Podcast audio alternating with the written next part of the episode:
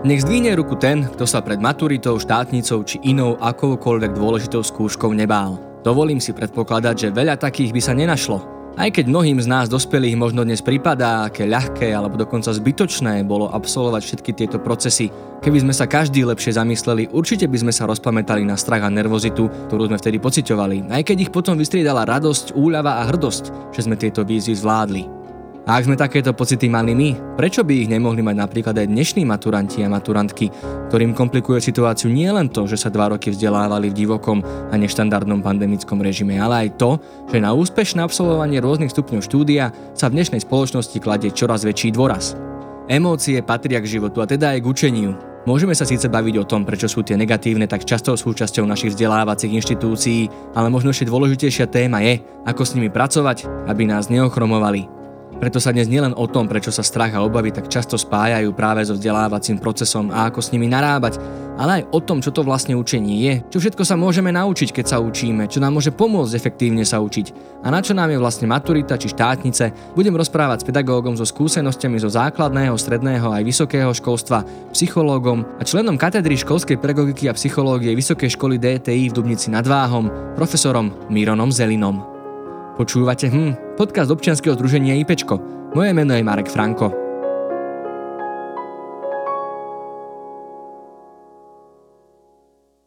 A mne je veľkou cťou privítať v našom podcaste ďalšie veľké meno nielen slovenskej psychológie, ale aj pedagogiky, profesora Mirona Zelinu, doktora vied, ktorý bol mimo iného ocenený aj troma vysokými školami v podobe čestných doktorátov. Dobrý deň, vítajte. Dobrý deň, ďakujem pekne. Pán profesor, tak poďme k tomu učeniu. Pre niekoho je to možno zábava, pre iného je to trápenie, niekedy si to učenie vôbec neuvedomujeme.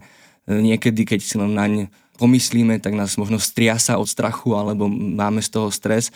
Čo to vlastne učenie podľa psychológie alebo možno aj podľa pedagogiky vlastne je za proces, že v nás vzbudzuje takéto rôznorodé pocity? No, ono je to veľmi zložité definovať, čo je to učenie, ale možno každý z nás by prijal také vymedzenie jednoduché, logické, že učenie je vlastne nadobúdanie informácií, skúseností po celý život.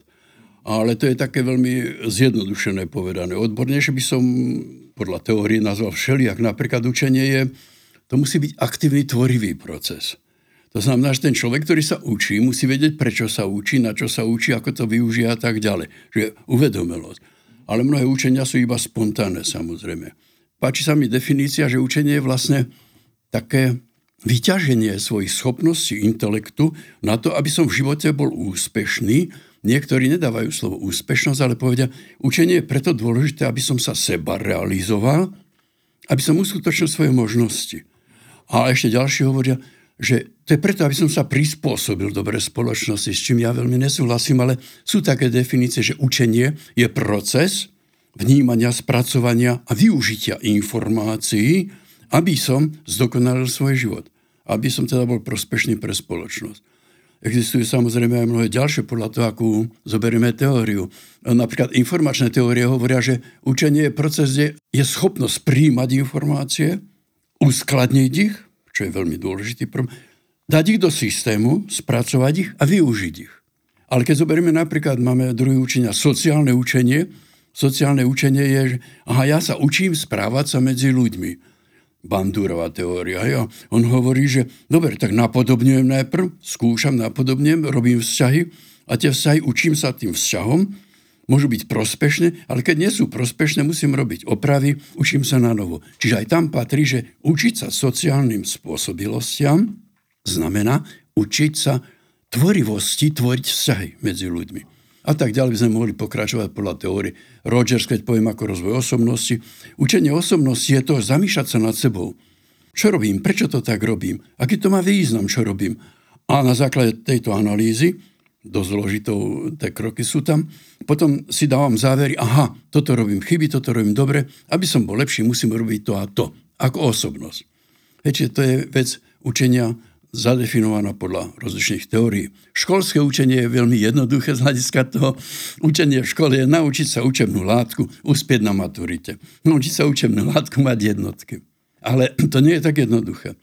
Lebo sa musíme spýtať, že čo meria maturita, že či je to skutočne to, čo človek potrebuje pre život, či jednotky sú skutočne tým fantastickým výsledkom, čo ja môžem urobiť, Či náhodou, a to je veľmi silný prúd, ľudské šťastie, spokojnosť žiakov na školách nie je viacej, než napríklad vedieť podmenovacie súvetie v štvrtom ročníku alebo zinok s čím reaguje. Je či problém toho, čo sa učím. To je filozofia rozličných škôl podľa toho, ako robia výstavbu obsahu učiva, kurikula. A to je jedna z závažných problémov aj nášho školstva súčasne, že či to všetko, čo učíme, je potrebné. Samozrejme, z hľadiska psychologické by som mohol zoberať podľa faktov, že naše učenie sa často hovorí je veľmi založené na pamäti. Že čo si zapamätám aj jednotku. Ale to nie je samozrejme dobrý trend, to je úplne starý trend, dokonca aj Maria Terezia mala iné myšlienky cez Adama Kolára, jeho poradcu v tejto súvislosti, aby to bolo inak. Samozrejme Komensky. Učenie to nie je o vzdelávaní, že príjmať fakty, ale o tom, aby človek rozmýšľal, aby bol múdrejší, a k tomu až potom dodali ďalšie veci, aby bol lepší, to znamená charakter, etika, aby bol vnímavejší k svetu vo všetkých rozmeroch. Hovoríme tomu nejak, že celostné učenie alebo holistické učenie. Takže ten pojem učenia je veľmi zložitý. Čo je ale dôležité, možno povedať ľuďom všetkým, a to je už taká druhá otázka základná, že to učenie je proces. Ono Jedna z tých definícií hovorí takto, že učenie je aktívny tvorivý proces, ktorý rozšíruje vrodený genetický základ. Toto je dosť dôležitá otázka, lebo keď niekto má IQ, ja neviem, 60, to nikdy nebude géniu. Ten genetický základ je dôležitý a ten vzdelávanie, učenie rozšíruje ten genetický základ tej osobnosti v rozličných oblastiach pomocou intelektu. To je tiež samozrejme obrovský problém povedať, čo je to intelekt, ale môžeme si o tom povedať, že, že čo nám reguluje to, že ja sa učím a druhý sa fláka, neučí sa.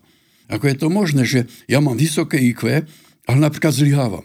Ako je to možné, že človek aj s nižším IQ urobí vysokú školu. Proste sú tam mechanizmy, ktoré to kompenzujú. Alebo naopak, že degradujú samozrejme. Že tá definícia ďalej hovorí, že ten intelekt alebo ľudský rozum ako riadiaci mechanizmus, keď príjme teóriu učenia sa človeka, je najrozhodujúcejší v tých všetkých mnohých faktoroch, ktoré hovoria o tom, či to bude úspešné alebo nie. To je veľmi dôležitá vec, lebo je dôležité postaviť si otázku, čo rozhoduje o našom správaní. Keď zoberieme teraz, dajme to už adolescentov na maturite no. napríklad, alebo aj dospelých ľudí. U malých detí nie, tam väčšinou to určujú rodičia. Je samozrejme, že ako oni regulujú, oni riadia jeho správanie. A keď začneme veriť v to, že rozum je ten faktor, tak potom od tohoto faktora rozum zavisí, že môj rozum mi kvázi diktuje, alebo určuje, alebo mi, ma stimuluje, zober si knižku, uč sa. To súvisí ten rozum s tým, že musí mať človek hodnotovú orientáciu. Musím niečo veriť. To, či ja verím alebo neverím, či mám nádej alebo nemám nádej, samozrejme vecou výchovy. Ale chcem sa vrátiť k tomu rozumu. Rozum je veľmi dôležitá stránka, nazvime ho racionalita, intelekt, schopnosti, vedomosti, tam je to skomplikované vzťahy, ale náš nie je vonkajšie okolnosti, že ja som chudobný z dediny. Nie je to, že som chlapec alebo dievča. Nie je to, či som starý alebo mladý. Ale môj rozum, mozog rozhoduje o tom, že či ja sa chcem vzdelávať, nechcem vzdelávať, či sa chcem učiť alebo nie, či sa učím alebo neučím. To sú rozhodujúce veci. O tom napísal hodne, samozrejme sú teórie tzv. sebaregulujúceho autoregulatívneho učenia, ktorý u nás na Slovensku napríklad Damian Kováč, profesor, ako jeden z prvých veľmi objavil a podporoval. A dneska, ja neviem, keď zoberieme Handbook of Self-Regulation, knižku svetovú, troch svetových autorov, tam je Holandianka, Američan a Izraelčan, napísali knihu o tomto procese. Uh-huh. A potom proces učenia je proces naučiť človeka riadiť sám seba. Uh-huh. Toto je tá koncepčná ano. základná myšlienka. Hej.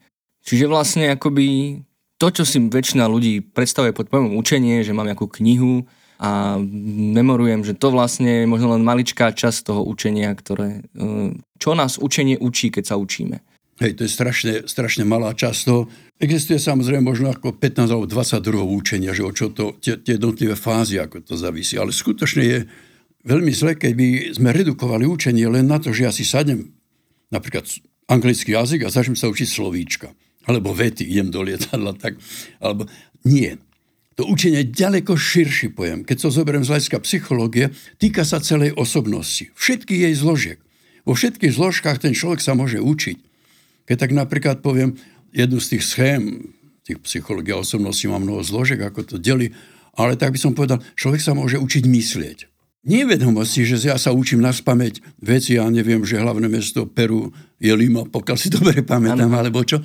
Ale ako sa učiť, že kognitívny proces, poznávací proces, ako sám seba riadiť, aby som sa lepšie učil. Volá sa to niekedy metakognícia. To je prvá oblasť. Rozum. Ako zdokonali svoj rozum. Mňa veľmi mrzí, že na školách sa veľmi malo učí myslieť. My neučíme myslieť, my učíme vedomosť, my učíme pamäť. A to je iba jeden zo šiestich procesov, základných procesov poznávania. Ale potom môžem sa učiť cítiť. Úžasná vec. To je celá filozofia, že mi vlastne moderná civilizácia prestala citovo rásť. Ľudia sa stavajú menej emocionálni musia mať veľmi silné emocionálne podnety, aby dokázali niečo prežívať. Ja neviem, skoky z e, mostov a neviem, aké šoky vo filmoch a samé drastické veci, aby on miloval, aby niečo cítil. Ale človek sa učí cítiť. Na tom tam vypracoval Krátbol Američan jednu krásnu taxonómiu citového rozvoja človeka. A mnohí iní autori samozrejme, to by sme mohli hovoriť. Ale to úžasná oblasť. My hovoríme, že tá desenzibilizácia, to znecitlivenie človeka v modernej civilizácii je tak ďaleko, že nedokážeme milovať. Nedokážeme nenávidieť, nedokážeme ovládať svoj strach napríklad. A ešte možno tretia vec, čo je taká nová sa o to hľadiska, je naučiť sa zručnostiam. Ten pojem skills, ten veľmi letí teraz. Naučiť sa zručnostiam, ale nie tým bazálnym, že napríklad ako ťukať na počítači, alebo ako riadiť auto. To sú základné zručnosti. Ale ako riadiť svoj život. Ako sa učiť? Ako riešiť medziludské vzťahy? Ako riešiť vzťahy k mojej manželke? Ako ten maturant má riešiť to, ako sa naučiť na maturitu. To sú zručnosti. To už nie je to, že či on vie chemiu alebo matematiku. To je o tom, ako si zorganizuje čas. A toto sú veci, ktoré sú tak prevratné a tak nové. Niektoré sme robili intuitívne mnohokrát, ale na tomto bych chcel veľmi pracovať, že človeka naučiť regulovať svoje správanie tak, aby to svoje učenie, zdokonalovanie za život zdokonaloval, aby bol lepší. A samozrejme, to je mimo našich osnov učebných, mimo školy, ale ako psycholog by som povedal, že aj v poradenskom procese, v iných procesoch, dať človeku dôveru, že ty dokážeš to, urobíš to, máš nádej, uskutočneniu a ja mu môžem pomôcť tom, že aké kroky musíš urobiť, aby si to urobil. A v tom je pes zakopaný. Ja ako som robil na poradni, ja neviem koľko, 10 či 15 rokov, ja hovorím vždycky, každý, aj mentálne retardovaný človek má nádej, aj bol lepší. Aj vo vzdelávaní, teda v učení, čo vie, naučiť sa svoje meno a dokonca sa naučí dátum narodenia. Ale ho môžem naučiť, čo je v emocionalite. Začal som hovoriť, môže sa naučiť motivácie. Motivácia znamená niečo chcieť. Dneska máme strašne veľa ľudí, ktorí sú rezignovaní, ktorí sú vyhorení. Hej, Barnard efekt. Ktorí stratili dôveru v to, že niečo existuje, čo je dobre, múdre a krásne. Čiže učiť sa motivácii, a to je jedna z najväčších zložiek. Keď ja hodne teraz práce posudzujem alebo píšem a robíme výskum aj na našej katedre psychológie a ekonomiky, prečo sa na stredných školách odborných najmä tie detská neučia? Prečo nechcú byť murármi a tak ďalej? To je otázka učiť sa motivácii. Ako môžem urobiť to, aby miloval tú murárčinu, aby miloval svoju prácu? Ale to nie je len u nich. Máme spústa lekárov, učiteľov, ktorí sú vyhorení a nemilujú svoju prácu. Alebo milovali a stratili tú chuť. Že to je učiť sa motivácii, keď idem po tých stopienkoch. Potom je ďalej, viete, učiť sa socializácii. Učiť sa žiť s ľuďmi je skutočne potrebuje, a to je neuveriteľný proces, neustále prehodnocovať spätnú väzbu, ako jednám s ľuďmi. Na poradní poviem príklad, mal som klienta, ktorý si nemohol nájsť, ja neviem, svoju manželku hľadal, dievča, a treba ho naučiť, aby si veril. Lebo on napríklad povedal, že ja nemôžem mať vzťahy, lebo ja mám jazvu na tvári a prosím, mňa nikto nechce a ja som mizerný, ja som slabý a ja nič neviem a som škaredý. A naučiť ho, aby sa mal rád. A cesto tvoriť vzťahy. A tak išiel na výcvik potom, aby sa naučil. Možno ďalšia oblasť, viete, čo sa učí? A to je jedna možno z najdôležitejších. Hodnoty. Axiologická výchova. Naučiť, a teraz akým hodnotám? A to je obrovský problém. Keď poviem tak, že vlastne civilizácia moderná hodne devalvovala skoro všetky hodnoty. Aj hodnoty pravdy. Nevieme dneska, čo je pravda. Nevieme, čo je krásno. Choďte na výstavy niekde, kde budete otvárať oči, čo tam je. Alebo do divadel. Choďte do morálky. Koľko ľudí dneska, naše kvázi predstaviteľia, napríklad robia tie veci, ktoré sledujeme každý deň. Prečo je vojna? Ako je možné? Jedna z teórií, veľmi múdra teória, volá sa Merlo, tento psycholog, ktorý povedal, že my sme vlastne stratili tým, že je vojna, tak najvyššie hodnoty sme porušili. Hodnoty ľudského života. My sme zdecimovali náš rozum, prestali mu veriť, pretože neuznávame hodnotu života ako hodnotu, ktorá je najvyššia. A on hovorí, že to musí zapôsobiť niečo iné. To nebol rozum, niečo iné. My sme mohli povedať, že to bol Freud, že to boli inštinkty, pudy, ktoré urobili vojnu na Ukrajine a tak ďalej. Ale aj všetky vojny. Chcem na toto hovoriť. Čiže učiť sa hodnota. To považujem osobne za veľmi dôležitú záležitosť, axiologickú výchovu. Akým hodnotám učíme? Ja mám učiť teraz žiakov, napríklad mojich študentov na vysokej škole, nesmiete odpisovať diplomové práce. Mm-hmm. Musíte mať originál, ten index, vaše myšlienky. On mi na to povie, však ale máme predstaviteľov, ktorí to odpísali. A tak ďalej. No a posledná oblasť, kde by som povedal, že dá sa učiť tvorivosti. To je moja parketa, lebo tá tvorivosť je úžasný fenomén.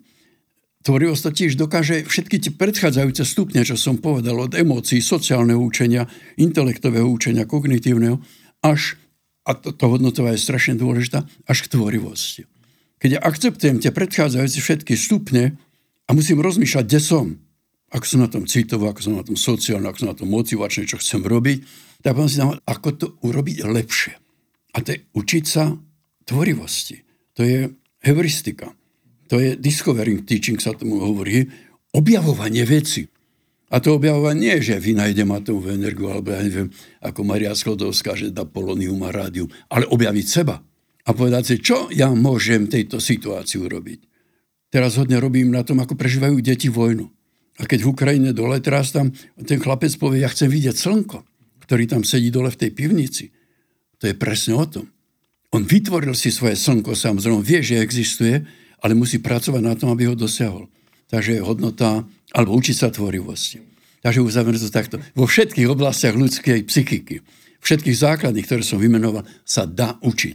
A žiaľ Bohu, my redukujeme učenie zvyčajne to formálne učenie len na vedomosti, školské učenie a nie na tieto iné veci.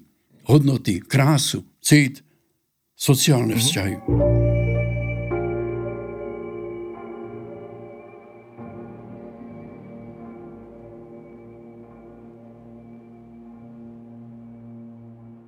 Ale nedá sa povedať, že napriek tomu, ako to asi v praxi bolo, a keď sa to asi lepší, že veľa z toho v tých školách sa dá nejako mimovoľne intuitívne naučiť, alebo teda má, majú školy potenciál učiť aj všetky tieto iné oblasti okrem toho vedomostného učenia? No takto, áno, majú, pretože tá filozofia školy od Marie Terezie bola urobená tak, že sú tam, keď to zjednoduším, vzdelávacie predmety a výchovné predmety. Uh-huh. Máme hudobnú, výtvarnú, telesnú výchovu a tak ďalej. Čo je dosť dobrá skladba z hľadiska vyváženia tých, nazvime, rozumových, intelektových a výchovných predmetov. Lenže od Marie Terézie svet pokročil. Dneska je pedagogika výchovia vzdelávania neuveriteľne prepracovaná do podrobnosti a musím kriticky povedať, že u nás to málo reflektujeme. 30 rokov na našich školách učíme vlastne rovnakým spôsobom. Ide mi najmä o obsah. To, čo som pred chvíľou povedal. Či učíme napríklad dobru.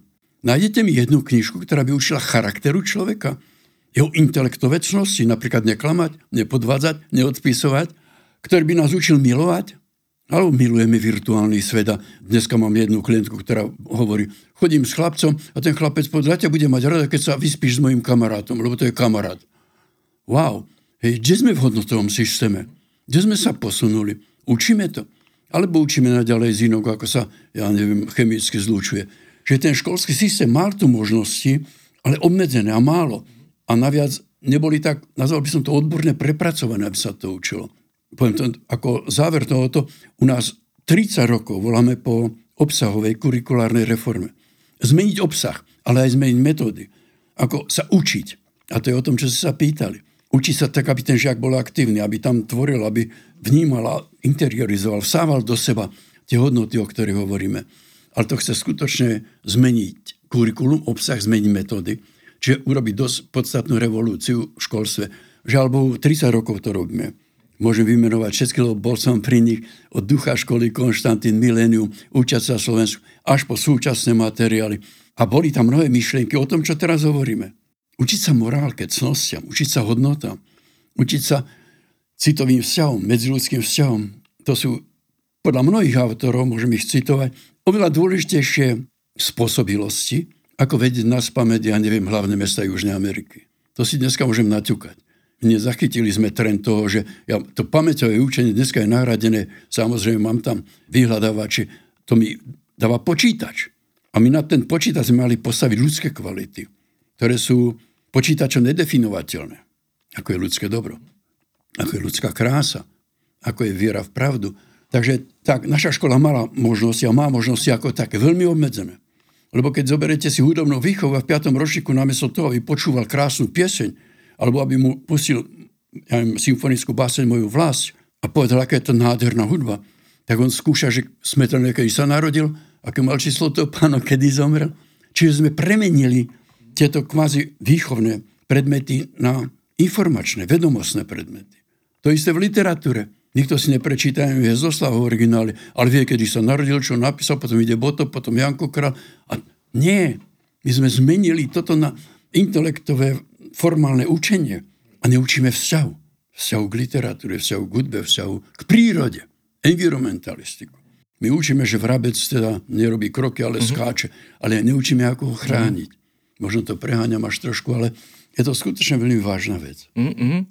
Ale tak a ja mám skúsenosť, že sú pedagógovia pedagogičky, ktorí dokážu učiť aj týmto iným veciam. Jo. A preto ma možno zaujíma, že kde tam nastáva ten strach vlastne, že prečo možno sa škola stala s tým strašiakom a to učenie je skôr trápením a nejakou takou veľmi nepríjemnou povinnou jazdou v živote, kde to vlastne vzniklo, že z tohto celého a možno aj takého mimovolného, akoby prirodzeného sa stal akoby taký veľmi nepríjemný protestov učenia? Veľmi ťažká otázka, ale veľmi zložitá, ale veľmi vážna.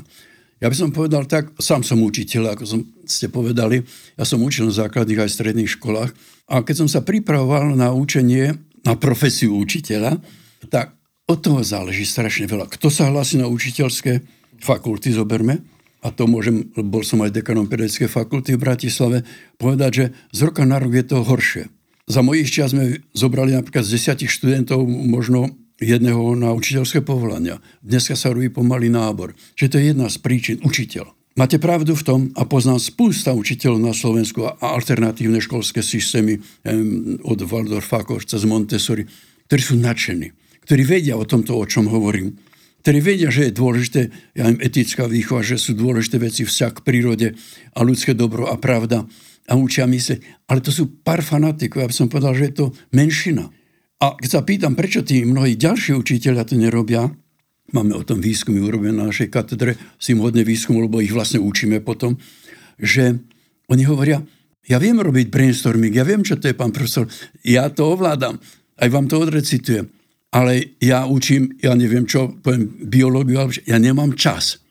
Ja mám predpísané, že musím zobrať, ja neviem, určitú látku za hodinu, kde len to preletím a nemám čas sa hrať s brainstormingom, lebo brainstorming si vyžaduje, to tvorivá práca, úžasný čas a prípravu. Čiže zavrácam k tomu, hej, že začal to tým, že sme neurobili obsahovú predstavu, že sme nenaučili učiteľov na vysokých školách, otázka je, ako ho príjmame, a tiež celoživotné vzdelávanie učiteľov. Teraz sa to dúfam zmenilo, ale už sa to vyhlasuje 30 rokov, že učiteľia v praxi, aby sa naučili tieto nové veci nové metódy, nové prístupy, ktoré sú. Môžeme o tom hovoriť, ja môžem povedať, ako sa robí kognitívna revolúcia napríklad v školstve. A veľmi som sa obával, že koľko učiteľov z toho vie v praxi. Ale aj na vysokých školách, že prečo to neučíme. Čiže sa pýtate, kde to začal. Začal to tým, že sme rigidní v tom, že aký je obsah. A aj tí múdri učiteľia, nevyhorení ešte, povedia, ja nemám na to čas. Existuje pár fanatikov, neviem odhadnúť percenta, ktorí to robia napriek tomu, musia zľaviť z učebnej osnovy a napriek tomu robia kreatívne vyučovanie, robia zážitkové vyučovanie, projektové a tak ďalej. Že metódy učenia, ktoré motivujú, ktoré idú za intelektuálny kognitívny rozmer človeka a tam sa diskutuje o tom, že čo je krásne, čo je škaredé, čo je múdre. Čiže tam, kde si to začalo, a mne je ľúto, že za 30 rokov sa nám nepodarilo nejak podstatnejšie zmeniť tieto veci. Hej. A je teda, ja som to síce v úvode spomenul, že strach, nervozita, stres sú prirodzenými reakciami alebo akoby emóciami spojenými s, s výkonom, ako s tými skúškami, čo niečo ako výkon, naozaj je to záťaž. Uh, a má to tak byť vlastne, že mali by sme byť nervózni, keď uh, musíme postúpiť uh, maturitu štátnice alebo niečo podobné? Alebo do akej miery by sme mali byť nervózni? A je možno varianta, že by sme mohli ísť na skúšku šťastný a sebaistý? Akože je aj takáto alternatíva?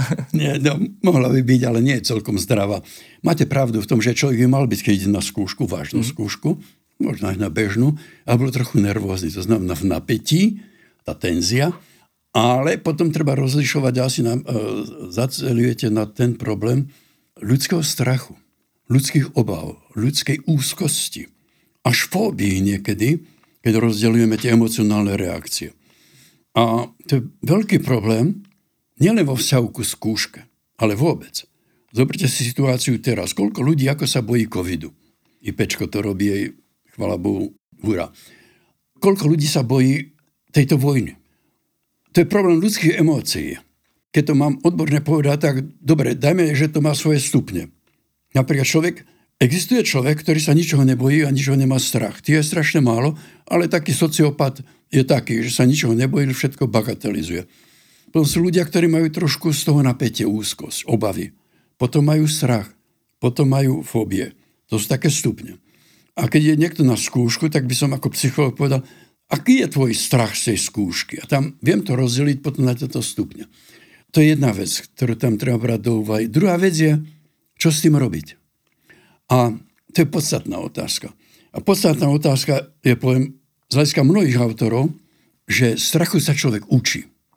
Okrem, keď to mám odborne veľmi povedať, okrem niekoľkých inštinktívnych reflexov.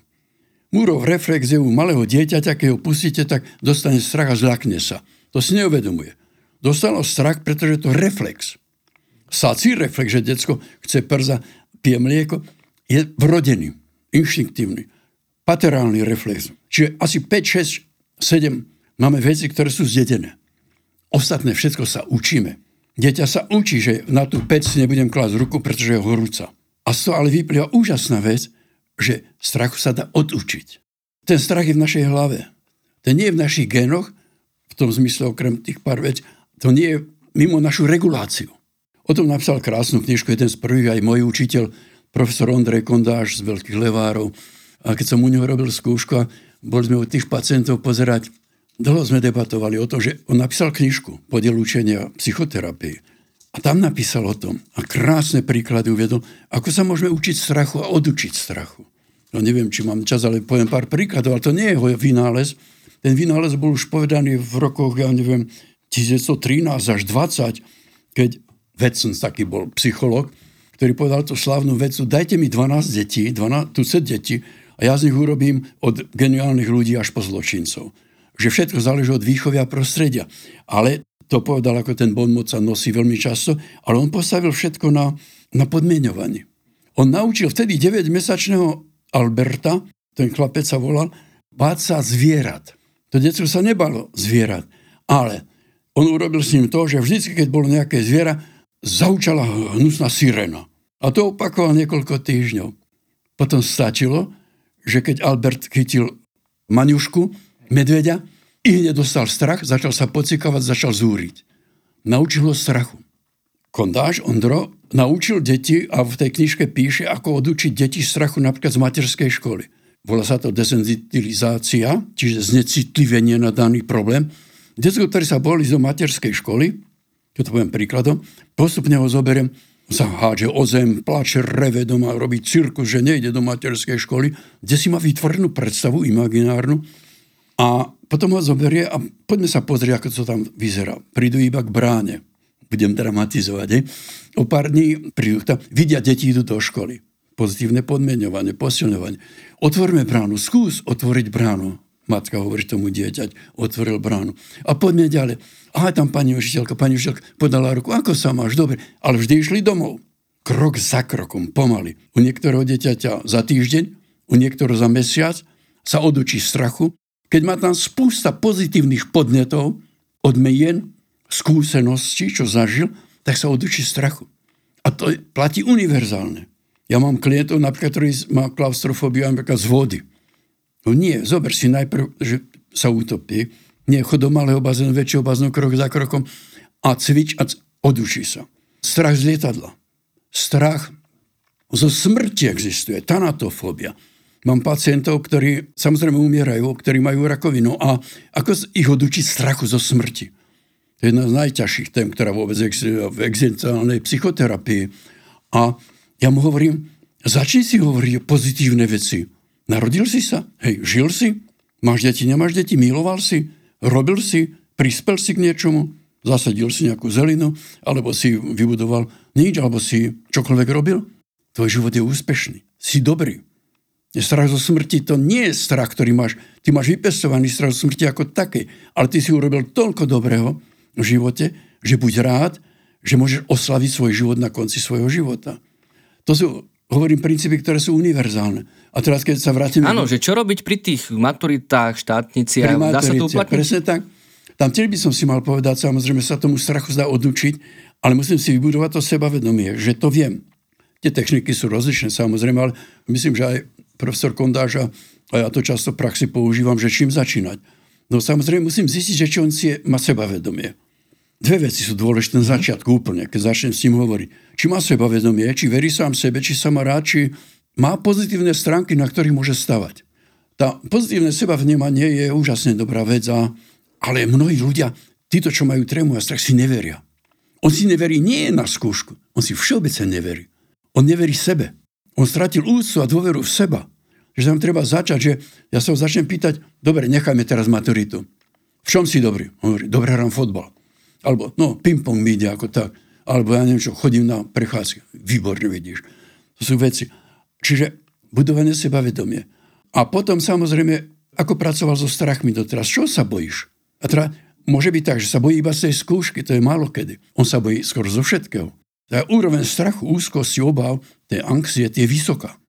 Čiže ja potom musím hovoriť, že hop, dobre, ja teraz môžem hovoriť, čaká maturita, robme rýchle niečo, lebo je pár týždňov, ale tvoj problém je oveľa širší. Ty máš úzko za strach z mnohých iných vecí, ktoré potom kompenzuješ kadečím, nehovoriť o tom, že aj drogami, alebo napríklad agresiou, alebo absolútnym rezignáciou na všetko a dať mu tu, nie, zo strachu musíš bojovať inak.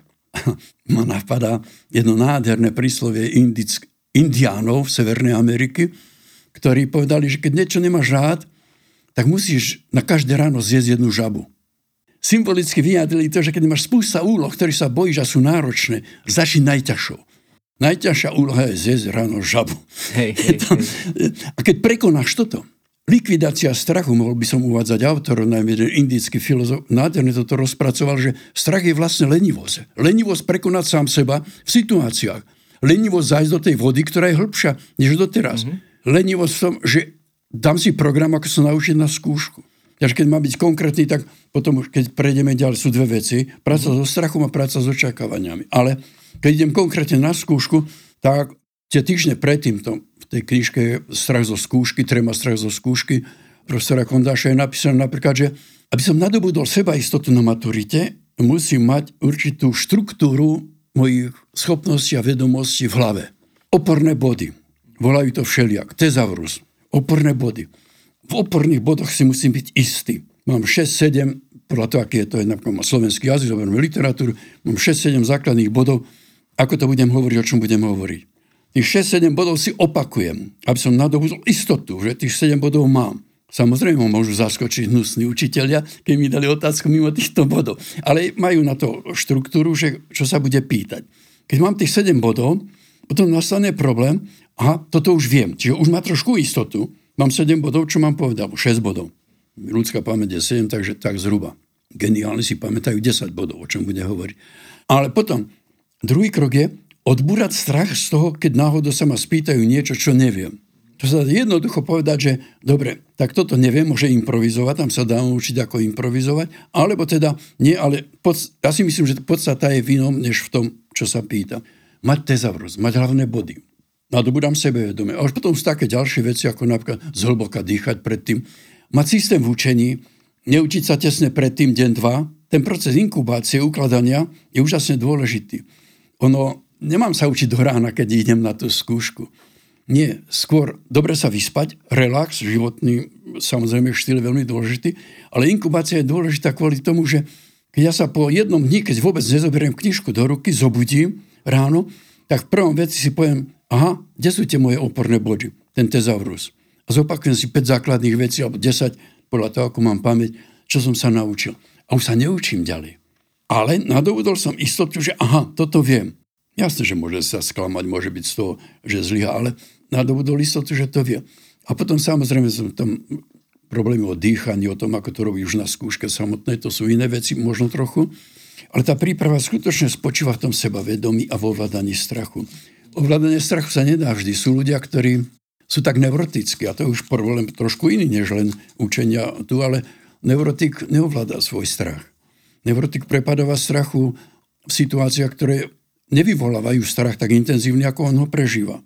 To by už potom ale chcelo, keď mám takého človeka, robiť s nimi cvičenia, ktoré sa koncentrujú a odučajú strachu, ale aj sústredenie pozornosti. Keď hovorím o tých hlavných bodoch, na to sú vypracované celé, volajú sa to Eisenhowerové tabulky. Eisenhower vypracoval takú schému, ako urobiť to, aby tie body boli usporiadané, aby mali logiku. A je to dosť odborný problém. Podľa toho, aký predmet zoberieme, čo ide odpovedať. Keď zoberieme z fyziky, alebo slovenčín, to je jedno. On musí tie základné body, musí vedieť, čo sú vo fyzike napríklad. Čo je to teleso, čo je to energia, čo je to pohyb. Keď neovláda tieto pojmy, to všetko ostatné odvodené zlyha. Ale keď ovláda tieto, nadobudne istotu. Mm-hmm. Ja mám teraz jednu doktorantku, ktorú tam vedem a ona sa tam hrá o tom, že ja neviem, jej korelácie nevyšli s motiváciou a tvorivosťou, pretože na hladinu 0,5. Tým sa nezapodievajte.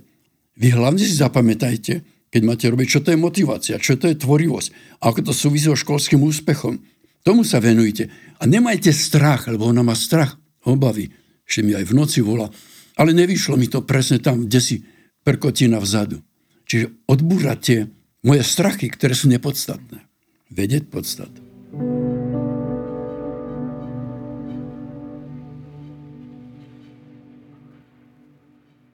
A taký možno, že strach zo zlyhania, že tí mladí ľudia možno, že sa neboja tej samotnej skúšky, alebo boja sa toho, čo by mohlo prísť potom, keby to nezvládli. Ako pracovať s týmto? Ako možno neprepadnúť takému pocitu menej cennosti, že som nezvládol skúšku, alebo maturitu, alebo opakujem ročník, alebo prerušujem školu z akokoľvek dôvodu a tým pádom možno mám pocit, že som zlyhal? To je problém to zlyhanie môže byť nie, niekoľkého druhu, môže byť to, že človek je menej cený. Vo všeobecnosti. Keď sa cíti menej cené, že je menej cený ako taký, závisí strašne od veku. Lebo tu sa musím vrátiť k jednej veci. Viete, že čím je človek riadený, to som naznačil trošičku, že v akom veku. Keď mi detsko napríklad na prvom stupni základnej školy má pocit, že je menej cený, že zlyháva stále, že je čo s tým robiť, nie, ja mu tam musím dosť direktívne ako rodič a ako učiteľ povedať, nie, pracuj na sebe. Máš na to, najmä keď poznám jeho IQ, máš na to, aby si to zvládol, len je otázka tvojej usilovnosti, vytrvalosti, aby si to urobil. Ale veci sa začínajú lámať, ako v tej knižke Handbook of Self-Regulation, okolo 11. roku.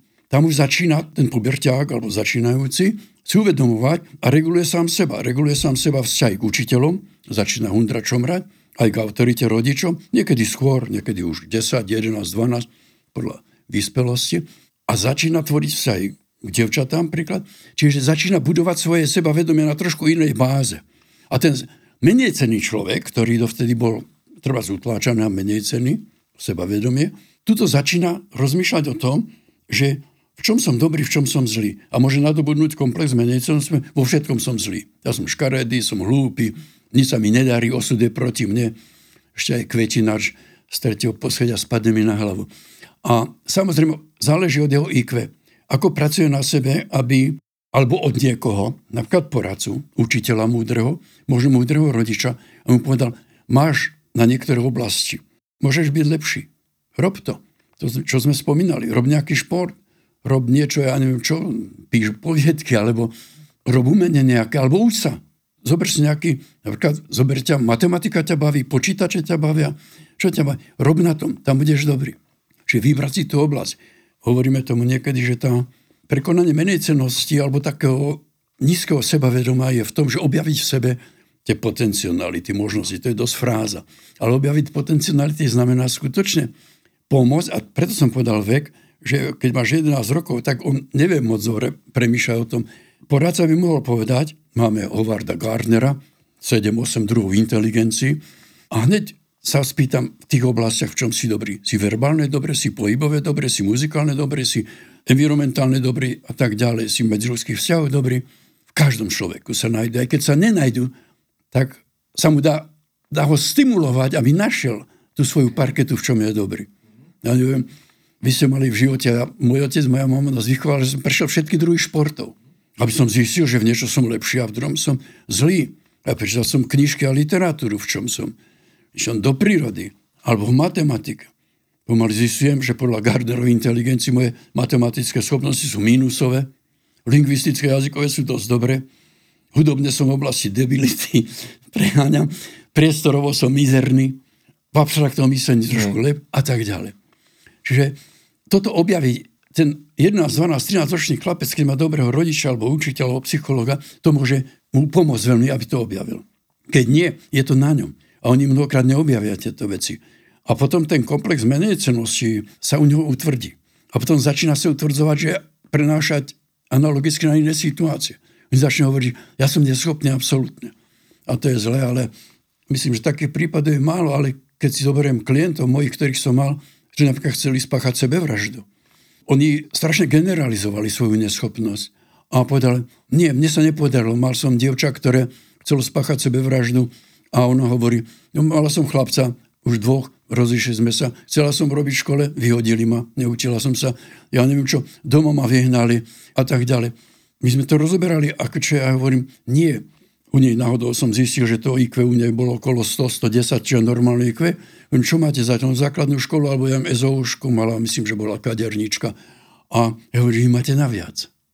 A čo mám robiť? Prihláste sa treba na bakalárske štúdium. Veľmi zjednodušujem. Ale a ona povedala, dobre, skúsim, no ale čo to znamená? A poradíme, hej. No a to a to. Urobíte si plán štúdia, režim dňa, seba riadenie, budete sa učiť čítať, keď ste niečomu nerozumeli, opýtajte sa, kote. Dneska zmaturovala, už dokonca doktorka pomaly, je učiteľko a nepacha sebevraždy. Našla zmysel života. Pretože krok za krokom prišla na to, že na to má. Ale hovorím, na každej úrovni sa to dá tak, že má. Problém je, že ľudia môžu byť vysoko inteligentní a on si neverí. Môžu byť, že ľudia sú nízko inteligentní, postavení a strašne si veria. To sú megalomani hej, ktorí si myslia, že sú riaditeľia sveta a preceňujú svoje schopnosti. Mám teraz klienta, ktorý ja neviem, ide zvolávať svetové sedenie o Ukrajine a tak ďalej a v piatok už má byť dnes na stretnosti. To už je mimo normalitu. To už je patologické. Ale to už sú megalomanické stavy alebo silné depresívne stavy, to je na hraje. Ale keď zoberieme normálneho maturanta, on keď sa bojí už pred maturitou strašne, strašne sa podceňuje, to je už výsledok procesov predtým, mm-hmm. čo sa stali. Možno ho podceňovali rodičia. Keď otec začne nadávať tom chlapci sprostý ako tágo, tak to je úplne zlé samozrejme. Keď mu neverí nikto, ešte aj frajerka mu povie, že no však s sa nebudem baviť, aj tak tomu nerozumieš. Čiže budovanie seba vedomia, seba dôvery. Mm-hmm. A znovu sa pýtam, hej, tam by mali robiť, hodne podporiť učiteľia v škole. Rodičia, ale tí nie sú profesionáli. Dobrý rodič to urobí. Dobrý rodič to preháňa platí obrovské peniaze, aby detsko išlo na tenis, hoci má takú psychomotoriku zlú, jeho inteligencia priestorová je mizerná, ale možno bude veľmi dobrý v matematike. Čiže skoro objaviť.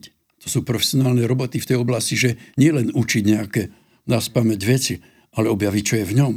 Na čo má to nadať? No jedno hovorím z tých modelov, tých Gardnerových 8-7 inteligencií, ale existujú iné modely, v čom ho môžem objaviť. Keď o tom hovoríte, tak mi teda vychádza, že kým človek objaví to, čo, v čom je dobrý a na čo môže stávať to, aj to svoje sebavedomie, ale možno aj celý ďalší život, čo, o čo sa môže vždy oprieť ako takú tú istotu v jeho živote, tak musí teda rôzne veci skúsiť a vo väčšine z tých vecí pravdepodobne zlyhá. A ten náš školský systém je taký, alebo pokiaľ hovoríme o tom všeobecnom vzdelaní na gymnáziu, možno, že naozaj človek sa učí, musí proste zvládnuť niektoré veci, ktoré potom zistí, že naozaj ho nebavia, ale nemôže ich akože v tej chvíli, ako zistí, že pre ne nemá vlohy alebo nejaký zápal, nemôže ich opustiť, musí ich absolvovať. Ako možno nájsť, alebo možno nejaký zmysel v tom, že sa učím niečo, čo ma nebaví, A možno už to spojíme, ako ste o tých učiteľoch a rodičoch, ako oni môžu možno motivovať tých mladých ľudí, aby dali šancu aj veciam, ktoré sa im nezdajú ako tie najlepšie pre ich život. A možno, že ani naozaj nebudú, Hej. ale musia ich absolvovať, lebo tak to je u nás nastavené. Toto ste veľmi dobre formulovali, je tu veľmi zložitá vec. Takto to poviem. V našich školách za tých 30 rokov, možno dávno predtým, učíme vzdelávaniu, vzdelávať. Pod vzdelávaním máme na mysli zvyčajne, aby žiak splnil osnovy učebné, ktoré tam boli, aby vedel vedomosti. Ale hop, najnovšie výskumy, tak zoberme z prelomia tohoto storočia, trošku predtým, hovoria nie, škola nemá mať poslanie v tom, aby žiak vedel memorovať na spamäť hlavné mesta, ja neviem, celého sveta. Nie. Aj to má vedieť, má vedieť základné, ale musí vedieť myslieť. U nás napríklad sa používa pojem múdrosť. Múdrosť je iné než vzdelanie. Môže byť vzdelaný človek a nemúdry. A naopak, môže byť múdry človek a nevzdelaný. Ale keď to preložím do jazyka psychológie, múdrosť sa čím líši od vzdelania? Vzdelanie je najmä myšlienkové kognitívne procesy založené na dobrom vnímaní, dávam pozor, zapamätám si, rozumiem tomu, čo sa učím, sem tam to viem použiť. To sú základné myšlienkové procesy pre tzv. vzdelanie, ktoré robíme. To aj také boli celé móda bola, že čítanie s porozumením napríklad. Nie? Nie. Táto teória rozvoja kognitívnych funkcií, čo je jedna z najnovších, volá sa to, samozrejme tam sú autory veľmi slávni, ale Blumová taxonomia kognitívnych funkcií. Najnovšia je Andersenová funkcia. Existuje Bixová solo taxonómia kognitívnych funkcií, že má rozvíjať myslenie. A to, čo vy hovoríte, ja mu poviem, keby som učil dobre matematiku, a ho vôbec nebaví tá matematika, ale mu poviem, ja ťa učím myslieť, na všetkých úrovniach začne ho to baviť. Ale musí to na všetkých úrovniach. Nielen na pamäti. Poviem, tá najnovšia, tá Blumová revidovaná taxonomia má týchto 6 úrovní. Poviem to, lebo to je jedna základná vec, ktorá by sa mala u nás urobiť. Svet na tom beží už dosť dávno.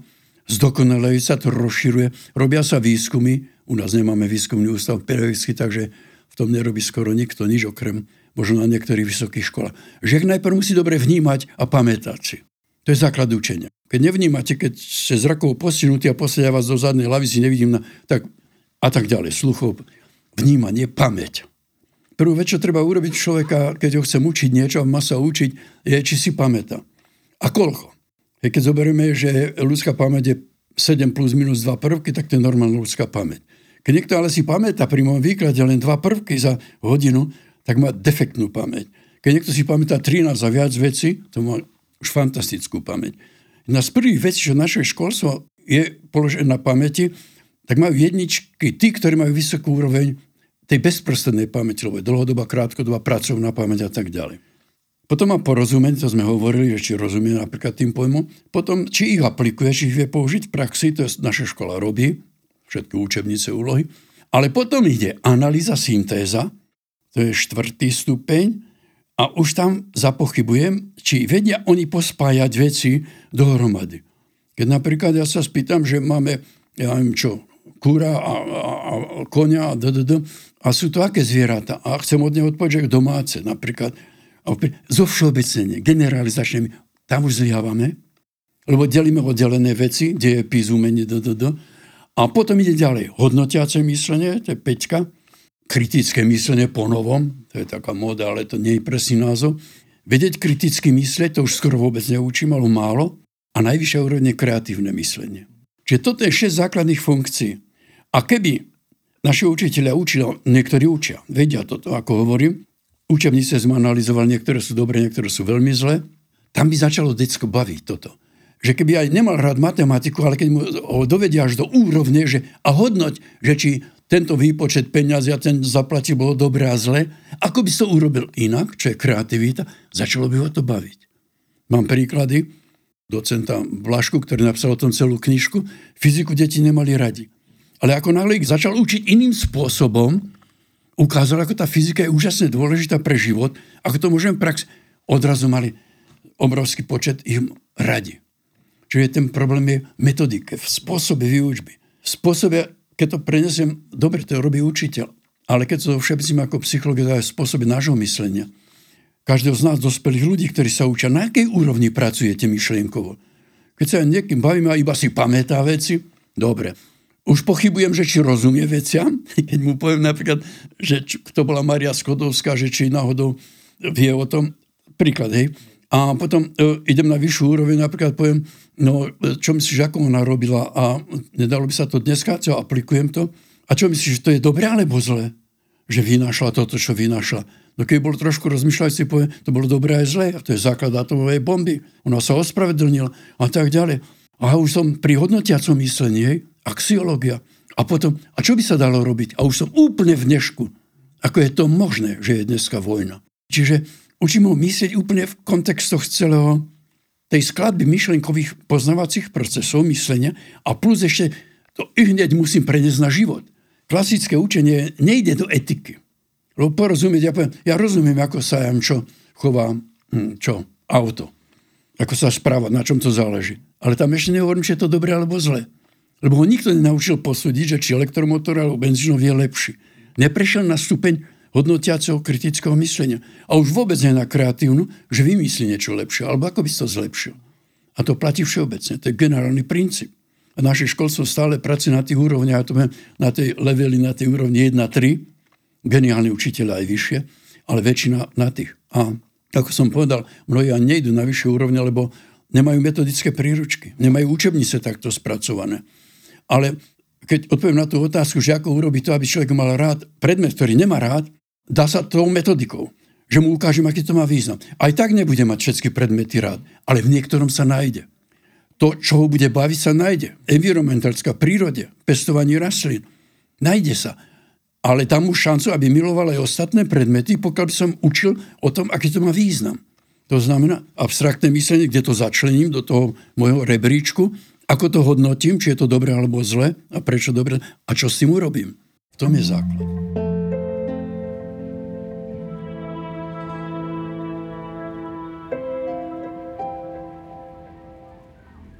A má ten študent alebo študentka sami majú šancu nájsť tú motiváciu a preto, čo ich nebaví, vedia si povedať, že nebaví ma to, fakt sa tomu nebudem v živote venovať, ale keď to teraz zvládnem, že, to, že tú látku sa naučím, tak mi to niečo dá. Ale nie v tej vedomosti, ale možno, že ma to naučí prekonávať prekážky alebo niečo, že môže si toto niečo hovoriť študent, študentka, aby zvládli aj tie veci, ktoré naozaj ich nebavia. Viete, rozmýšľal som nad tým, že áno, toto je možný proces, že ten študent na to príde alebo urobí si z toho, že to priťažlivý predmet, že to je priťažlivý. Ale musí mať na to určité IQ, mm-hmm. to je poprvé.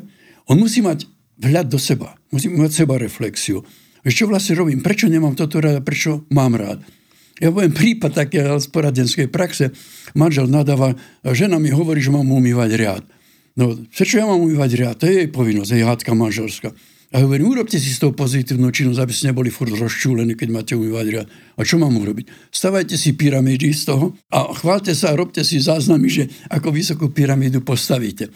A o dva týždne príde, strašne ma to baví, už som rozbil toľko tanierov, ale začínam ma to baviť, lebo si robím z toho súťaž sám pre seba. Samozrejme, to je prehnaný príklad, ale musí mať určitý intelekt a potom to, čo hovoríme, že aj učiť sa treba učiť. To znamená, ako pracovať na sebe moderný napríklad Lord Anderson, také modernej knižke, čo teraz napísal, hovorí, že to je metakognícia. Metakognícia je poznávanie o poznávaní. Ako vlastne poznávam svet? Akými metodami? A ako to môžem zlepšiť, urobiť? Čiže nie, to nie je o veciach vonku, ale o mne. A ja sa pýtam, ako môžem zlepšiť moje súžitie s manželkou, keď to poviem na inú oblasť, ktorá je strašne odporná. Samozrejme, môžem sa rozviesť. Samozrejme, nezoberiem alternatívu, že ju zbijem, ale zoberiem alternatívu, čo ja môžem urobiť produktívne v tejto situácii. Rozmýšľam nad, ako som sa správal ja, ako mám reagovať. Čiže áno, je to možné, ale hovorím ešte raz, musí poznať metakogníciu a mali mať dosť vysoké IQ. To nemôže urobiť zo 70 IQ mhm. človek. Mm. Ale tam mi potreboval poradcu. Preto Hej. sú psychológovia, preto by mal byť múdry učiteľ, ktorý mu povie, no porozmýšľaj, ako rozmýšľaš a rozmýšľaj inak. A na to sú kroky. Čiže je možno akoby úplne prirodzeným a správnym rozhodnutím, keď človek naozaj má problémy s učením vyhľadať buď školského psychológa, porozprávať sa s pedagógom alebo aj iného odborníka. Mohlo by to byť brané ako normálna súčasť vzdelávacieho procesu. Vysoké školy už robia, majú tých poradcov pre štúdium, ale to väčšinou býva aj pre iné sociálne oblasti napríklad. Ale čo je dôležité v tejto súvislosti je, čo sa teraz vlastne stalo. Tá pandémia. Áno Pandémia podľa môjho názoru vyvolala vlastne takú spontánnu reformu školstva, bez toho, že by to ministerstvo uvedomovalo, s tým, že tie detská rodičia učia doma. Robíme o tom výskumy práve na našej katedre, čo ste spomínali, že ako to prežívajú žiaci, rodičia, učiteľia. To by som mohol veľa príkladov uvádzať od zlých až po dobré, až, až po strašne mizerné. Sú o tom štatistiky, koľko sa zameškalo. Ale ja poviem kľúčový moment. Táto pandemická situácia vyvolala, zdôraznila autoregulatívne učenie, seba učenie. Autoregulatívne učenie je úžasná moda v celom svete, pretože prichádzajú na to ľudia, čím ďalej je viacej týchto, napríklad domáce školy u nás. Máme pomaly, čo mám čísla, už neviem koľko žiakov, ktorí sa učia doma. Aj predtým sme to mali v zákone individuálne vzdelávanie. Ale teraz mnohí rodičia už neveria štátnej škole, že učí slabo zle, najmä cez pandémiu, a naučili sa a učia ich doma. Tých domácich škôl, homeschool a mnohé iné formy individuálneho vzrásta v celom svete. Pôvodne to bolo urobené v Amerike na to, že si boli na majáku a učili sa na diálku. Aj my sme to mali v zákonoch. Ale čím ďalej stúpa možnosť tohoto domáceho učenia, nielen preto, že ľudia neveria jednotnej štátnej škole, ale aj preto, že máme techniku. Že máme digitálne učenie, virtuálne učenie, úžasne pokročilo.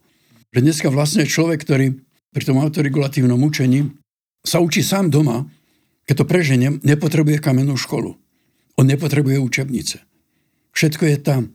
To napísala, volá sa Monika Boakers, to je holandianka, profesorka, ktorá hovorí, a s jedným fínom to rozpracovali do systému, že ten človek sa môže učiť úplne sám doma, závisí od veku, samozrejme je to presne rozpracované, potrebuje fantastické materiály, digitálne učenie zo spätnou väzbou do, do, do skúšania a všetko okolo, dokonca vytvárania až tak ďaleko pri tej umelej inteligencie, vzťahové veci a tak podobne, že teda to netreba. A to je revolúcia. A my u nás by sme mali teraz v, tom, v školstve, keď hovoríme o tom, že tieto digitálne prostriedky samoučenia nejak zaviesť. Ale väčšinou to redukujeme na nákup techniky, hardveru. To nie je o tom. Autoregulačné teórie, táto Monika hovorí, je to hlavne o seba disciplíne a režime dňa žiaka, rodiny, učiteľa. Neviem ako vy alebo kto, ale problém dodržať režim, dodržať pravidla, dodržať kroky, fázy učenia, dodržať kodovanie a dekodovanie informácií. V tom je pes zakopaný. A samozrejme škola to má pekne, že má hodinu rozdelená, musím byť v škole od tedy do vtedy. A teraz zoberte doma. On musí mať, mal by si vypracovať spolu s rodičmi alebo tak ten čas alebo každý z nás, kedy človek robí na sebe, pre seba, na svojej osobnosti, na rozvoji, kedy zabíja čas televíziou, hrami, ja neviem čím, chrápaním a tak ďalej. A koľko tomu venuje? A mám to premyslené? To je time management. Základ aj pri učení. Že tie decka mnohé, ktoré nám vypovedali tam, áno, moja mama mi presne určila, budeme sa učiť od 8 do 9, 3 hodiny do obedu, potom sa hráme po obede, ideme na výš. Má režim, robí režim je strašne dôležitý a tam sú celé teórie, ako to urobiť. Musíte brať do úvahy napríklad, kedy mu to dobre páli, kedy nie. Sú večerné typy, rané typy. Sú naučiť sa najprv, čo som hovoril o tej žabe, najprv ťažké predmety, potom ľahké. Kto ma bude skúšať, ako bude skúšať, čo sú podstatné veci. Z tohoto hľadiska musím povedať, že mnohé učebnice sú zle napísané. Nemajú rozdelené učivo, že toto je podstatné, základné, to by malo byť v tých rámčekách základ, potom rozširujúce, keď som múdrejší, aby som si naš... A doplňujúce, keď som hlúpy, aby som naštudoval, čo je predtým. A ja to, by som mal mať učebnicu doma pri počítači, sedím a chcem vedieť napríklad, ja neviem čo, vymyslím si nejakú o prokrastinácii ako problém, tak musím svoje učivo usporiadať podľa týchto vecí a ťukať do počítačov, vyhľadávať.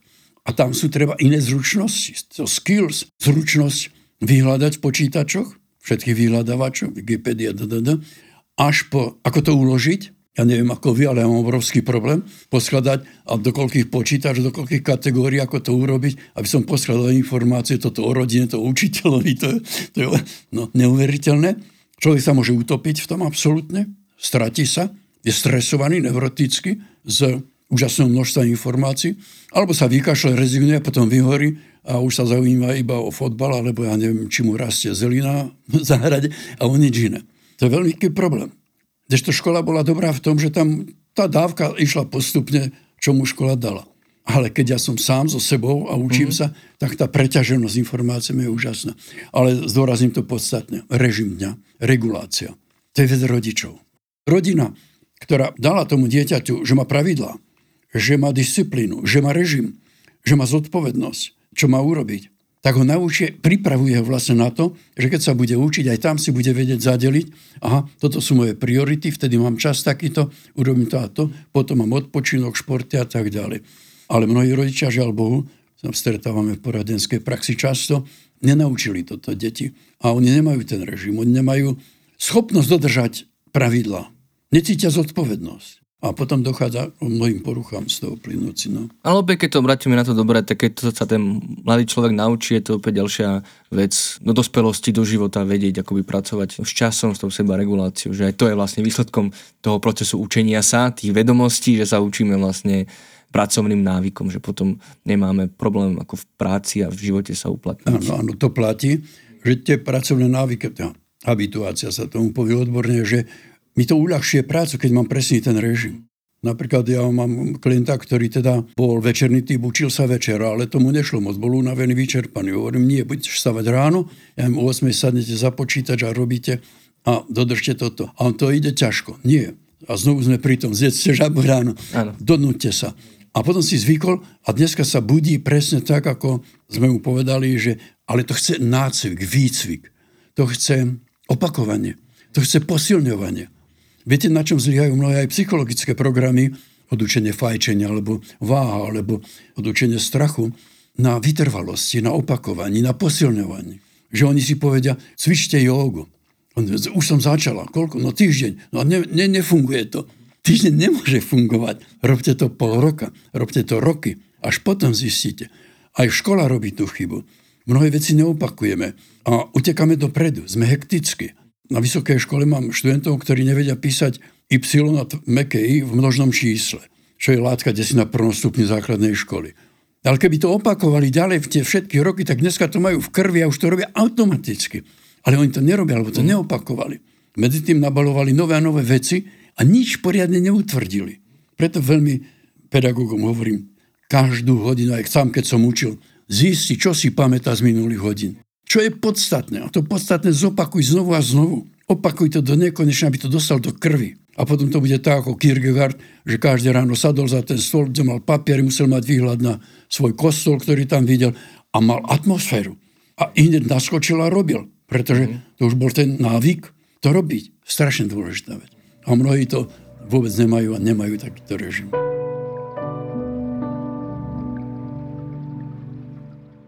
A možno ako sa povedať na tie maturity, že vy ste spomenuli v úvode rozhovoru, že čo vlastne meriame maturitami, že to není úplne jasné, alebo že sa to môže líšiť, čo teda si myslíme o maturitách, ale možno sa na to pozrieme z pohľadu študentov, že na čo mi bude dobrá tá maturita. Je to len maturita formalita v zmysle, že potrebujem nejako zakončiť, alebo to má aj iné, možno práve tie psychologickejšie významy, prečo je dôležité mať na konci nejakého procesu takú záťažovú skúšku, z ktorej je prirodzený ten stres, alebo možno iná varianta, že bolo by to štúdium, ako mali aj posledné dva ročníky maturantov, rovnako akoby psychologicky ukončené alebo také zvládnuté aj bez tej záťažovej skúšky? No, dali ste dve otázky, vlastne obidve sú významné. Prvá je, Maturita, že aký má význam? Ona má rituálny charakter. V psychológii hovoríme, a to som videl v mnohých systémoch, rituály sú strašne dôležité. Rituál je určitý proces, slávnosť, a maturita je slávnosť odmeny nielen dospelosti, ale že sa naučil si skončil nejakú etapu. Bol som profesora Štetinina v Rusku, v obci Tekos, úžasnú školu, že každé ráno napríklad spievali, vyvesovali vlajku, kde každý žiak dostával odmeny, každý bol odmenovaný. Tie rituály, spevu, tanca, oslav, narodení, vzťahu, úžasná vec. Čiže maturita rituálneho hľadiska má obrovský význam. Ja to stále hovorím, že áno, bez toho sa život stáva nielenže nudný, ale nie je posilňované to, čo som urobil. A druhá vec, ale čo sa pýtali, a to je vážna vec, čo skúma a čo skúša vlastne naša maturita. Keď sme zobrali obsah, čo sa učí, dobre, ono je to definované v zákone, že to je všeobecné vzdelanie. Problém je, čo je to všeobecné vzdelanie. Už som naznačil to, že kto má dobrú pamäť, on tú maturitu urobí, lebo má dobrú pamäť a on si zapamätá, naučí sa to, nadriluje sa to, ale to nie je tá funkcia práva. On by mal učiť myslieť, a to je, som naznačil, čiže pracovať na všetkých úrovniach. Niektoré maturity sú tak robené dobre, ale keď si spomeniem moju maturitu napríklad z angličtiny, tak to boli samé slovíčka a frázy a vôbec na vyššiu úroveň, aby sme niečo nešli a tak ďalej. Že tá maturita by mohla, a myslím, že sa mení pomaličky na to, ako sa robia testy PISA, OECD a iné, že tam už sú otázky a úlohy postavené aj na to, že zhodnot niečo, uh-huh. to je otázka etiky, charakteru, hodnotového systému, a potom vytvor niečo. Urob sám projekt napríklad. Takže v tomto zmysle, keby boli takto maturity, tak poviem, je to výborná vec. Ale nie, aby to bola len skúška vedomostí, čo mm-hmm. si mhm. pamätám. No a to je zaujímavé. Ja sa ešte na chvíľku vrátim k tomu zlyhaniu, že či je, je aj zlyhanie alebo nejaký neúspech súčasťou toho učebného procesu.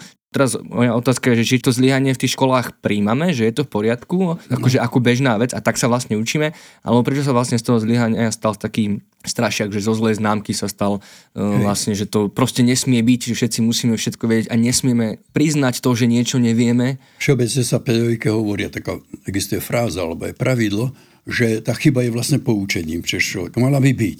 Ale teraz sú tie praxe, ak sa to robí tak my dostávame známky, on dostáva peťky, hej, a na to sú určité normy.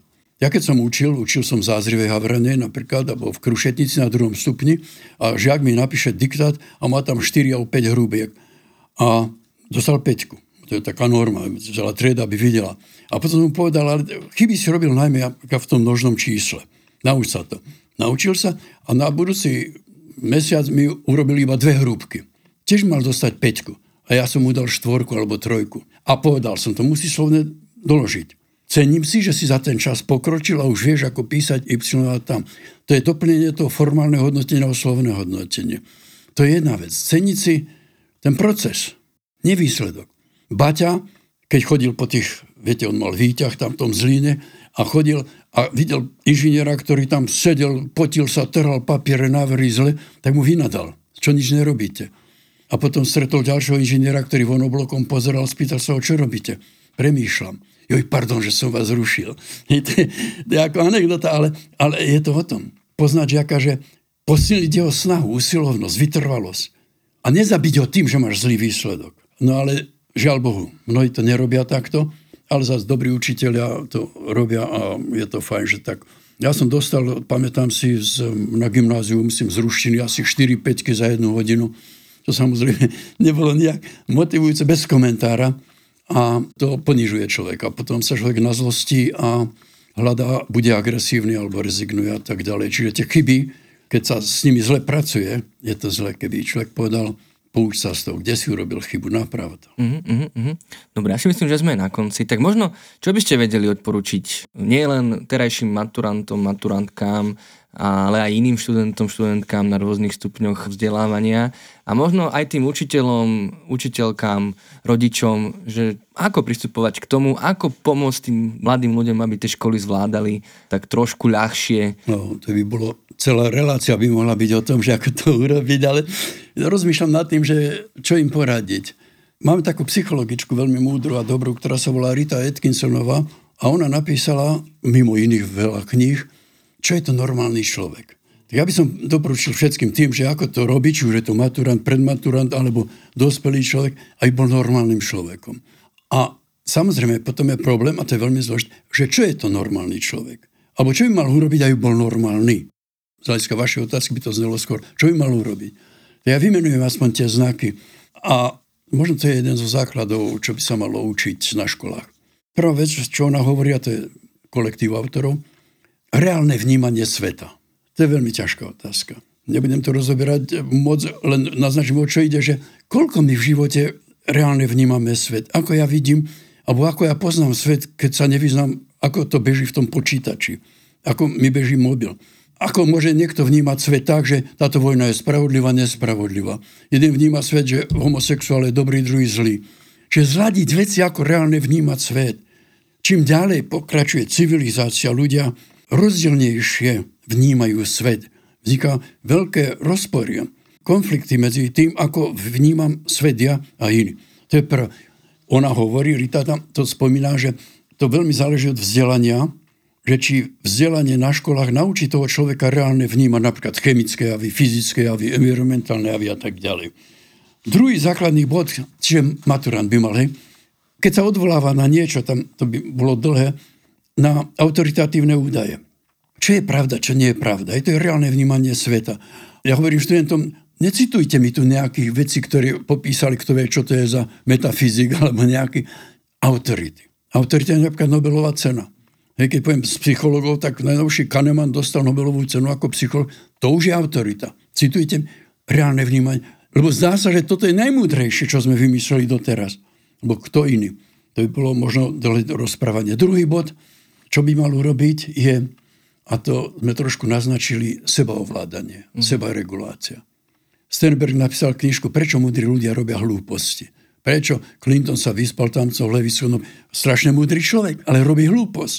Prečo Phil Zimbardo napísal, hej, Luciferov efekt. Ako sa z dobrých ľudí stavajú ľudia zlí. Ovládanie svojho správania, úžasná téma. Sú celé knižky o tom a tie body ona popísala tam. Tretia vec je potom to, čo som už naznačil dneska, sebaúcta, sebaakceptácia. Uh-huh. Keď človek nemá sebavedomie, bavili sme sa o tom, uh-huh. keď nemá úctu k sebe, akceptáciu, keď sa nepríjima, keď sa stráca, a nie je taký ťažký problém strátiť sa v tých informáciách a v hodnotách. Keď zlyhávam, že či ešte sa mám rád. Samozrejme je to narcizmus, ale je to aj sebavedomie a tak ďalej. Štvrtý bod je potom o schopnosti vytvárať citové vzťahy. A to keď hovorím o maturantoch, lebo v tejto oblasti to je napríklad citový vzťah k určitému predmetu. Ale k vzdelaniu, múdro, k ľuďom, k učiteľovi, k sebe. V citových vzťahoch máme obrovské problémy, ako som naznačil, že tá citová úroveň senzibilita svetu klesá pod vplyvom kognitivizácie tohoto. No a piatý bod ona píše je činorodosť. Činorodosť chápe pod tým, že byť neustále aktívny, robiť na svojich plánoch, aj prehrávať, aj vyhrávať. Ale hlavne tá činorodosť, aby nebola stereotypná rutina, ako to furt robíme, ale bola kreatívna. Že ona, a nielen ona, ale mnoho iní autori, keď dáme Csikszentmihalyiho, Gardner napísal knižku Five Minds for Future, 5 rozumov pre budúcnosť, kde píše, ten vrchol by mal byť v kreativite, že vytváram stále nové stimuly, podnety a realizácie na to, aby som bol v týchto oblastiach lepší. Čiže sebaovládanie, reálne vnímanie sveta, sebaúcta, dobre citové vzťahy, medziludské vzťahy a tá činorodosť, kreativita. Toto by mali robiť ľudia, keď chcú, či už pred matur, celý život. To nie je deleno maturantu. Hej. A to by sme mali učiť v školách. A posledná otázka, rodičia, čo môžu robiť e, rodičia? Veľa vecí by sa dalo povedať, čo, uh-huh. sa, čo majú robiť. A sa tak všeobecne hovoria fráz, že byť vzorom a tak ďalej. Ale jednu vec by som veľmi počiarkol a to je, anglicky sa to povie attachment, pripútanie, vzťahová väzba. Nikto iný nemá takú možnosť a šancu skvalitniť ľudský život a jeho duševné zdravie ako rodič, ktorý miluje dieťa. A naopak dieťa, ktoré miluje rodiča teória attachmentu je to od Bolbyho a potom Majteček, Unos Langmajer. On je vlastne celý poradenský systém. Aj dnes, keď sa pýtame, že koľko z Ukrajiny prišlo sem ľudí. Deti, ktoré, keď majú vzťah matke, tak oveľa ľahšie to prekonávajú. Sú výskumy o tom, že bombardovanie deťom v Anglicku, keď bola druhá svetová vojna, tak nevadilo, ako keď ich opustila matka. Teda keď stratili matku. Čiže ja by som pre rodičov, čo by som povedal, majte radi svoje deti, venujte sa im. Čiže to je ten pripútať. A vzhľadom až tak ďaleko, keď sa narodí, aby bolo na prsiach a tak ďalej. Tých technik je hodne až po objímanie, čo celkom nemusím súhlasiť, ale proste mať vzťahovú väzbu. Pýtam sa, človek ako náhle stratí tú vzťahovú väzbu, ten attachment, tak je osamelý. Osamelosť by ešte nevadilo. Vadí viacej, keď je samota. A to je potom degradácia všetkého ľudského bytia, tá existenciálna neuroza z tej samoty, opustenosti, bezvýznamnosti vedie potom k tým poruchám, ako máme sebevraždy a tak ďalej. Že rodičom odkazujú, majte radi deti, mm-hmm. milujte ich. Ten vzťah budujte. Samozrejme, ten puberťák už začína byť sám a ja nejdem s vami na výlet. Alebo je na vysokej škole, zavolávam domov, príde na prázdniny a potom v živote spomenie si, že máte narodeniny. Kde sú tie väzby? Ako ste ich vybudovali? Kde sú porušené? a tam nastávajú defekty potom, ktoré mm-hmm. sú nekonečné. A samozrejme potom všetky tie veci, učte ich normálne vnímať svet, učte ich, sa, ich seba ovládaniu, učte ich seba úcte, učte ich medzi ľudským vzťahom, učte ich, aby boli citoví, aby neboli ľahostajní, aby neboli bystanding efekt, hej, tí prizerajúci sa ľudia, aby to boli aktívni, činní ľudia. Pán profesor, ďakujem veľmi pekne za príjemný rozhovor a prajem všetko dobré. Ďakujem pekne. A vy, milé študentky a milí študenti, maturantky a maturanti, ak hľadáte spôsoby, ako čeliť nastávajúcim školským výzvam, tak vedzte, že tento podcast je len jednou z aktivít projektu psychologickej pomoci a podpory pre maturantov, ktorý vo vzájomnej spolupráci vytvorilo IPčko a Ministerstvo školstva, vedy, výskumu a športu Slovenskej republiky. Pre ďalšie pomáhajúce informácie naštívte web, Facebook, Instagram alebo TikTok IPčka. A ak by toho na vás bolo veľa a potrebovali by ste pomoc, nájdete ju nielen na našich linkách dôvery, ale aj na e-maile maturita.ipecko.sk, kde vás rovnako čaká prijatie, pozbudenie a podpora od našich psychológov a psychologičiek. Za otázky k tomuto dielu ďakujeme Lucii a pripomíname, že aj pomocou nich nám môžete pomôcť tvorbou tohto podcastu. Ak nám ich chcete napísať, využiť môžete odkazy priložené v popise. Ak by ste nám chceli pomôcť finančne, k dispozícii sú vám portály Patreon a Darujme. Ja som Marek Franko a tento podcast pripravujeme v spolupráci s dramaturgičkou Katkou Makara, so psychológmi Marekom Madrom, Lenkou Nemcovou a špeciálnou pedagogičkou Zuzanou Juránekovou. Nájsť a počúvať nás môžete pomocou podcastových aplikácií či na webe alebo YouTube kanáli IPčka. Ďakujeme za to, že nás počúvate a za akúkoľvek vašu pomoc, ktorá nám pomáha pomáhať. Teším sa na vás pri ďalšom dieli a dovtedy nezostávajte sami.